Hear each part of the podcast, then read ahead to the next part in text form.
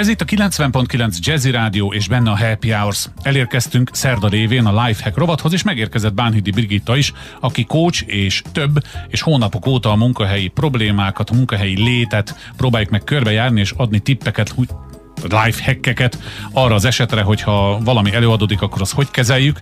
A legegyszerűbbtől az egészen bonyolultig is, és ami bonyolultabb, azt megéri visszahallgatni. A jazzy.hu-n elérhetőek a korábbi adások, a korábbi beszélgetések. Ha akkor merül, vagy azzal kapcsolatban merül fel kérdés a kedves hallgatóban, akkor is kérdezzem, vagy ha azzal kapcsolatban, amiről ma fogunk beszélni. Szia! Sziasztok, szia Laci. Mégpedig arról fogunk beszélni, hogy egy pár adással ezelőtt, amikor a hallgatói visszajelzésre reagálva te utána megnyitottad a szinonima szótárt, akkor felolvastad a menedzselni kategóriái vagy szinonimái között a hatásgyakorlást. Így van, és jó, azt gondoltam, hogy... megnyitom, amíg mondod, és utána nézek.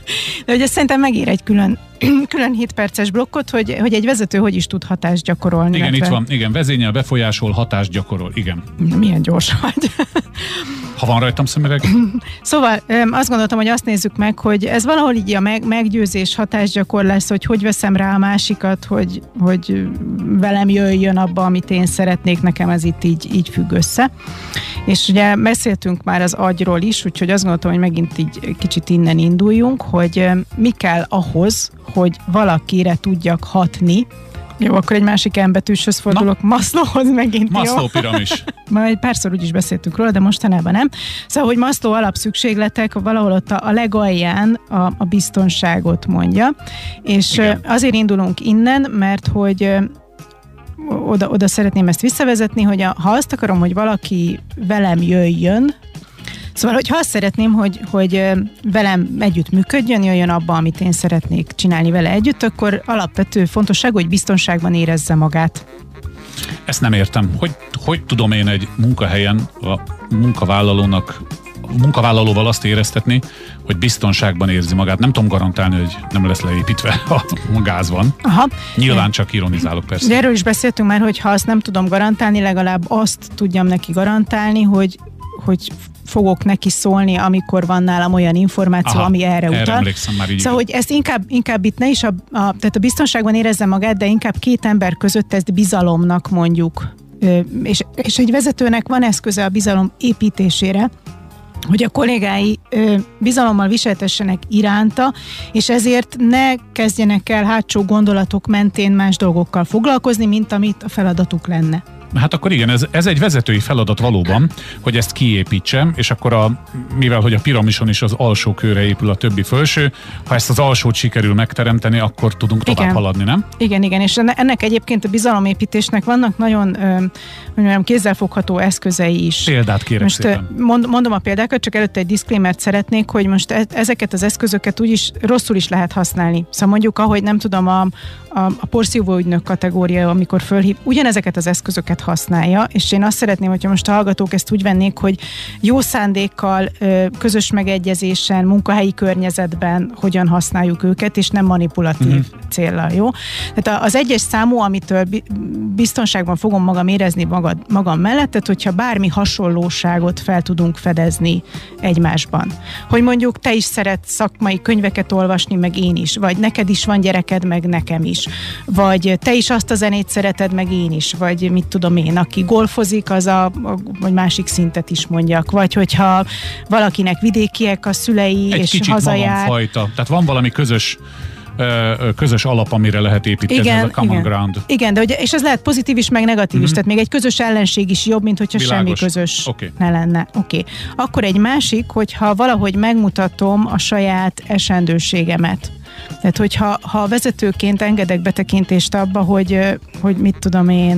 Milyen dilemmáim vannak egy döntéshozatalnál, vagy hogy... Hát nem is, nem is feltétlenül, inkább az emberibe, tehát hogy mit az tudom én, én is elfelejtem befizetni a csekket, és akkor mm-hmm. kikapcsolták a telefonomat, vagy ö, ö, azt mondta az asszony, hogy mindenképp vigyen be a gyerekkel az oviba a plüsmackót, de nem vittem, és ebből reggel balhé. Szóval, hogy, hogy ilyen kis emberi dolgokat Aha. mutassunk meg, hogy, hogy, mert akkor azzal is egy kicsit közelebb érzi magát.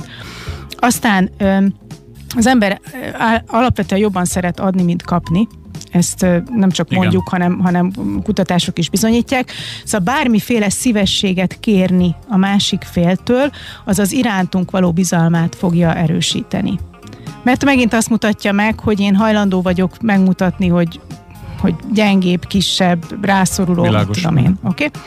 Aztán minden, ami pozitív, pozitív gondolat, tehát a jó hír, Ugye régen létfontosságú volt a rossz hírről értesülni, ugye, hogy jön-e a mamut, vagy a másik törzs megtámad, vagy nem tudom, de hogy mindig a hírhozóját büntették. Ugye hát vele, igen, vele igen. kötöd össze. Tehát, hogyha te azt szeretnéd, hogy rád pozitívan gondoljon, akkor neked pozitív híreket kell hozni. És itt most nem kell arra gondolnunk, hogy most a leépítéses izében valami olyat mm. mondjál, ami... Én érteni vélem ami abszolút. nem, de hogy már csak önmagában az is, tehát kezd pozitívan a beszélgetést, hogy süt a nap, hogy idefelé gyorsan ideértél, mit tudom én, szóval, hogy, hogy bármi, ami egy kicsit jó, jó hogy pozitív színezetet ad az egész beszélgetéseteknek. Aztán mit nem mondtam még?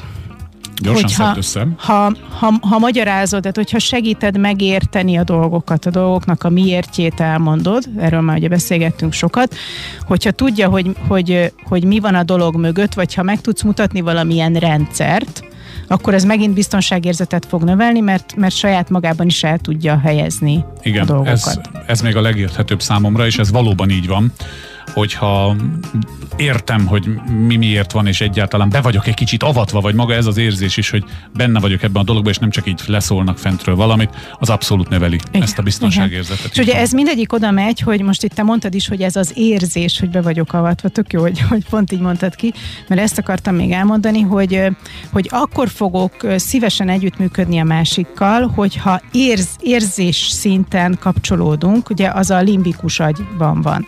Ugye még a hüllőagy a létfenntartásért felelős, addig a limbikus agy az, ami akkor rakódott rá, vagy akkor alakult ki, amikor elkezdtünk közösségekben élni, és szükség volt a szociális kapcsolódásokra.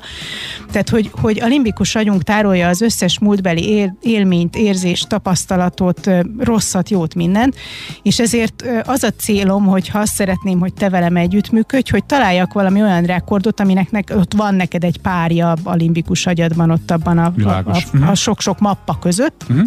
Mert egyébként azt is tudjuk, hogy a döntések is a limbikus agyban születnek. Tehát ahhoz, hogy te úgy dönts, hogy együttműködsz velem, ahhoz a limbikus agyban kell megtalálni egy kapcsolódást kettőnk között. Erről olvastam egy nagyon jó könyvet, a Robert Cialdini, azt hiszem, Hatás című Igen. könyvét, ami zseniális, bátran ajánlom a kedves hallgatóknak, de hadd ajánljak most mást itt a lifehackben, a bánhidibrigitta.com oldalt, ahol ezt a könyvet nem találják meg, de egy csomó hasznos írást. Erről írtál már? Írtam, igen, ez a 13. része. Én kérek elnézést. Azt, karakterszám? Jó, na mindegy. Szóval egy hét múlva folytatjuk Brigittával, addig is nyugodtan hallgassák vissza ezeket a beszélgetéseket, mert noha délután beszélgetünk így, hát negyed öt magasságában, fél öt magasságában, azért ezek fajsúlyos beszélgetések, megérik a visszatekintést, a visszahallgatást a jazzy.hu. Ha kérdésük van, akkor írjanak, mi pedig várjuk Brigittát egy hét múlva. Köszönöm szépen.